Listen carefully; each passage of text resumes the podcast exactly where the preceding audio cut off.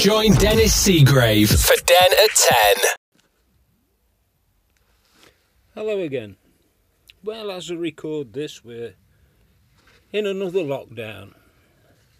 Not exactly tied to the house, but uh, restricted on where we can go, what we can do, or how often we can go out. It's been a relief, really, because I've finished the bulk of the work I want to do outside, so there's nothing really to do in the garden. Anything's outstanding now, we'll have to wait till after the winter. I've got jobs to do in the spring, but I've got nothing planned to do now. So I turned to do a bit of reading. Yes. How standards have fallen since I used to read more regularly. I started off, I, I get unsolicited bits of news come through on my phone on the Google headlines. And I started reading some of those and I thought, I wished I hadn't have done this. They started talking about somebody that was relating episodes from his past, telling humorous stories about what had happened to him, and they referred to them as antidotes. Now, an antidote is something you take to relieve the effects of a toxic substance. When you relate a story from your life, it is an anecdote, not an antidote. So I just dismissed that and I thought I'll carry on. I found another article that was about a camera that had been found and it said it had been lost for nearly a decade but they'd found photographs on it and were able to print them off. The more I read, the more I realised they were talking about something that had been around since the 1920s. That's a century not a decade. Dec is 10, cent is 100. Then I read on and I got, they were advertising a programme on the television about fibs in history. And it was talking about scandals relating to George the Sixth. And I thought, George the Sixth? What scandals were he related to?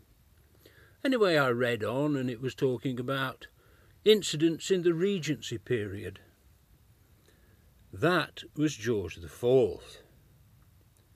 George IV, not George VI, how they'd put it in there. Oh well, can't get worse, can it? And then it did.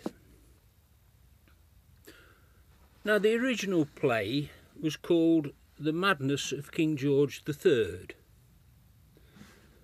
But when it came out as a film, it was entitled The Madness of King George. I thought this was just the way it had been done. But apparently it was being done to help the people in America because when they heard about the madness of King George III, they started looking for the original two films of the madness of George I and the madness of George II. Oh well, carry on, see what else we come up with.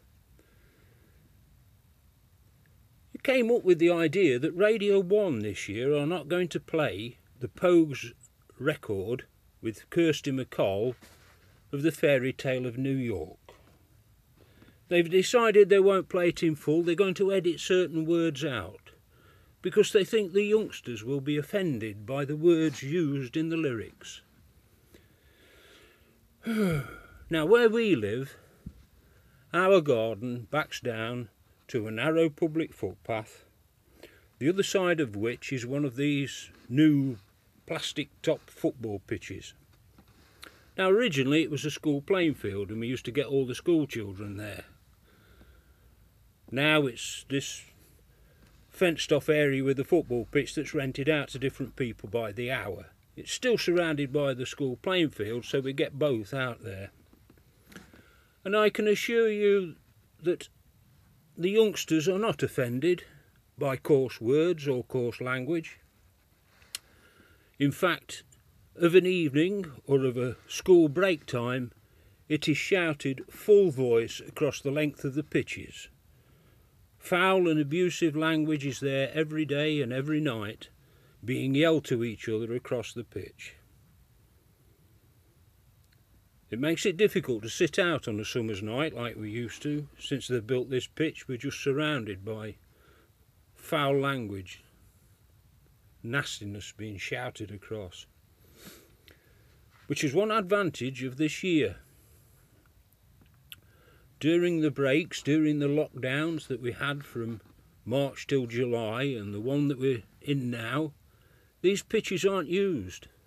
The silence is unbelievable. It is brilliant. One thing I did come across though as I carried on reading was that Alrewas Station is to be rebuilt. As I've mentioned in the past, I grew up next door to Alrewas Station, but they decided in the 1960s under Dr. Beeching to close it. But apparently, because of the National Memorial Arboretum that is now at Alrewas, they think it might be good to reopen the line from Burton-on-Trent to Lichfield to make it possible to travel and go by train to the Arboretum which is only about two or three hundred yards up the Croxall Road from where the Alrewas station used to be. I've no doubt it won't be rebuilt in the old way like the uh, Victorian style one that used to be there with its sidings and its goods yard and booking office, waiting room and all the normal things that you found on an old fashioned railway station. I've no doubt it'll just be a glorified bus stop just a bit of a shelter from the weather still the fact that it's likely to be reopened is uh, is good news made me think though I started to reflect on different things that had happened when I was there at the old station. Different station masters that used to be there. One of them was very strict. We used to go as kids obviously we used to go and play in the station yard but this one particular station master if he found us he'd, he'd throw us out and give us a telling off. Others were more tolerant then we went for a while where there wasn't a station master as such. It was just the porters and the goods checker that ran it. And they played cricket with us so we got away with that one. But there was one station master as used to call there. He was actually station master further up the line at a stop called Barton under Needwood, or Barton and Walton Station, and give it its proper title. Midway between Barton under Needwood and Walton on Trent. Uh, not far from what used to be the old Barton Turns, where you used to come out of Walton and go across a, a crossroads and into Barton under Needwood. It's a fancy flyover now.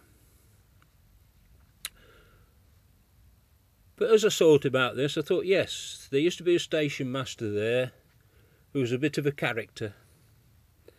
My dad knew him well. Obviously, my dad working on the railways, and he frequently used to come to our house and have a cup of tea or have a natter. But he was a real, true raconteur. He could tell the tale. I can picture him now stood against our fireplace, his elbow on the mantelpiece, spouting out these fantastic stories and things he used to do. One of his favourite expressions if somebody was frustrated or upset about something, he'd, he'd hold his trilby hat up and show you the inside and he'd say, you see my hat? His face was as long as my hat when he realised what had happened. But he was a character unto himself. I know when he was at Alrewas there was a there was an accident on the line. Somebody got hurt, and uh, he stood there and he says, "Look, phone for the ambulance, but I'd better go and tell his family there's been a bit of an accident. Just let them know what's happened. It's not over serious, but they ought to know." So we went to one of the porters and he says, Can I borrow your moped? Save time, I can get up through the village. Now, I don't think he'd ever driven a moped before. And he, he picked it up and he says, Right, what do I do to make it go? So they started it up for him, and you know, you pull this lever, you do that, you let that lever out, and away you go. Now, being the sort of character he was, as soon as they told him how to start it and make it go, he went. It wasn't until he'd got as far as the A38, wasn't as busy in those days, and he managed to get across it and up Alrewas Main Street. But as he was going up the main street, he thought, I don't know how to stop it, do I? I didn't wait long enough. Anyway, by more by luck than judgment, he threaded his way through the different streets of Alrewas to get where he wanted to go to. Got to the house where this guy lived and just ditched the moped onto the grass verge just fell off it onto the grass and left it still running, lying at the side of the road while he went to the house. But that was the sort of guy he was, impetuous. I went with my dad once to visit him while he was at the station, and he was busy in his office. He was tinkering about and doing bits and pieces, and uh, he says, I've got to be busy, I've got to tidy up. He says, why? He says, I've got the inspectors coming tomorrow. My dad looked round. He says, "Oh, you you busy then sorting stuff out?" Yes, yes. I've tidied my shelves and tidied the office, and I've got the porter doing the the station platform. Just make sure it's just top notch. He says, "I don't let it get into bad condition, but I want it top notch if I'm going to be looked at." So my dad stood there and he looked round and he saw his station master's cap on the shelf, and it was thick with dust. Really, really thick with dust. It looked grey rather than the black it should have been. So my dad says, Oh, good God, aren't you going to give that a clean before they come? Oh, he says, Yes. Now, I'm not going to clean that hat. They can look at it as it is, and then they'll know that I've been a station master a long while. My dad didn't answer that. It's funny how different things make you reflect and go back onto your life. I try to find stuff to talk about that's amusing to people, keeps them interested. Doesn't always work like that, but the different things happen. I had a bottle of beer the other day. Me my daughter brought it for me from uh, a place where she works now, where they sell. There's a bit of a cafe, and they sell like a farm shop, and they do different things. And uh, I poured it out, and I was looking at the label, and it had got a photo of a a chap with a couple of shire horses on the label. Little thing on the side telling you who it was and what it was about and lo and behold, it was an old photograph of a chap that I remember coming to Alrewas show. The photograph was taken in 1959, it said, which was the time that I would have, as a youngish lad, I would have seen him coming to Alrewas show. I was there with my dad for several years, helping to erect it and do jobs there and getting it sorted. And this chap was one that from the 1950s and early 60s, I remembered coming and talking to him about his horses. And there he was on this bottle of beer. His one of his grandchildren apparently now runs this farm and the shop, and it made me reflect and made me think about those things from then. In fact, if you get off the train at Alrewas Station when it's rebuilt and walk towards the Memorial Arboretum. On your right hand side, you'll pass the field, more than likely where that photograph was taken, because that was Alrewas show field in those days. Only about 150 yards from our house actually. Only had to walk, only had to walk past the uh, the goods yard and the railway station and over the level crossing, and there was the farm on the right hand side. On the left hand side was what we used to call the old lane in those days, and that led down into the the field where the arboretum is now. Walked it many a times, taking our dog a walk.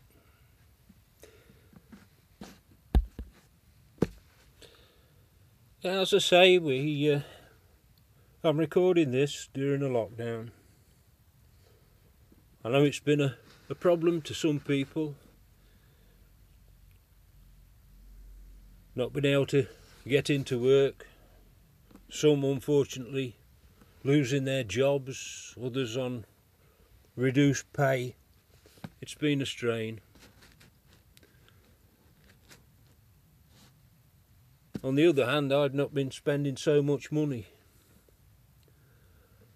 We've not been going to the to Burton every time for the football. We've not been my lad and me haven't been travelling down to Burton. We haven't been spending money at the gate to get in and out of the ground. It's perhaps as well, really, the way Burton are doing at the moment. I think we'd be regretting turning out some days. But we've not been doing that.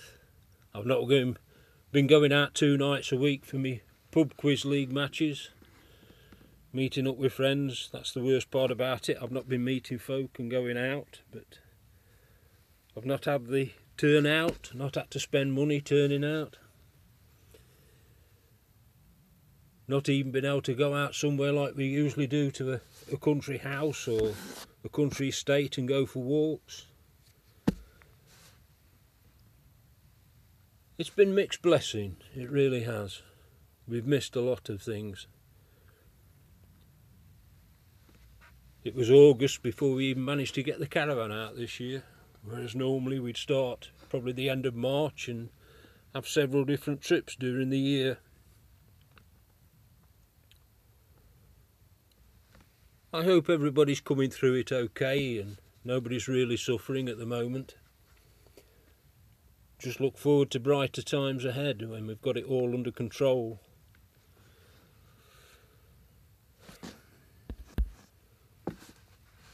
It's just one of those things that it makes it difficult to plan ahead, to decide what you're going to do and how you're going to do things. Mind you, planning isn't always some people's strong point. The first local authority I worked for had a new depot built. Just a little way out of the town, but uh, it, it served the it served the place where we, we were from. All custom built, all newly built.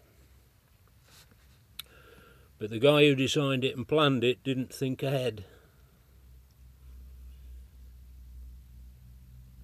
I must say though, the way he designed the heating system, we had got the warmest air over Lichfield over that depot. We never had snow and ice on the roof because for some reason or other in the workshops he'd strapped the radiators to the rafters of the roof. Now anybody who has done the slightest bit of physics knows that warm air rises. If you walked in and were standing on the floor area, it was freezing. But as I say, we never had snow on the roof. But we put up with it, we worked in there, we did different jobs. What we hadn't fully realised was that he'd also designed the garaging to fit the vehicles we had at the time. We bought a new mechanical road sweeper and it was too tall to fit in the garage. We'd got a depot about five years old but we couldn't put the vehicles in because he designed everything to fit the existing and most of the new ones we got were bigger I wouldn't go in well it's a good job there was a fair sized yard outside where we could leave stuff.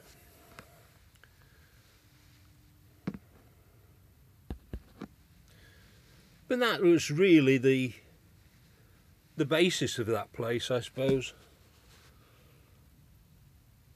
I've told stories before about some of the drivers and some of the things that happened there. I know we had an engineer in one day because we got a vehicle known as a multi-lift lorry. Uh, so called because it had got wagon bodies that you could slide on and off so that you could change bodies, you could leave one like a skip to be filled up and so on. And the normal driver kept reporting he got problems. He couldn't get the body on, it used to twist. The body's twisting when I try and put it back on. It's not going along the slides, it's twisting in them, I'm having troubles. So we had the engineer in from the makers. He put this wagon body on and off countless times in the yard. He says there's nothing wrong with that, there's nothing I can see that's wrong with that. Not a problem with it. Well, the depot manager did no more than shout up the yard, Jack, come down here a minute. Now he was the usual driver, but he wasn't out anywhere because it was his lorry in the yard and he was waiting for this guy to have a look at it. He said, Jack, come down here. Why, what's up? Just reload this wagon body for this bloke, will you? Yeah, sure, yeah, no problem. The first time he connected up to it, it twisted and wouldn't go on. I couldn't see what he was doing different. The depot manager didn't know what he was doing different. And even the maker's engineer couldn't see. But we got him to do it three times and it twisted every single time. I think the simple answer was to change the driver, not to have the vehicle repaired. But that was how things were then. Anyway, I think I've occupied you for long enough today. Thanks for listening. I hope I'm talking about things that keep you interested. I'll try and do something again next week. Try and be more light-hearted if I can. I'll uh, I'll have a think of what's happening or what's happened. Stupid tales. Trouble is, I keep talking to you each week. I'm running out of them at the minute. I want something stupid to happen again. Well, I'll think of something. I've been with enough maniacs in my life. I'll come up with something for you. Any road. Ta-da for now.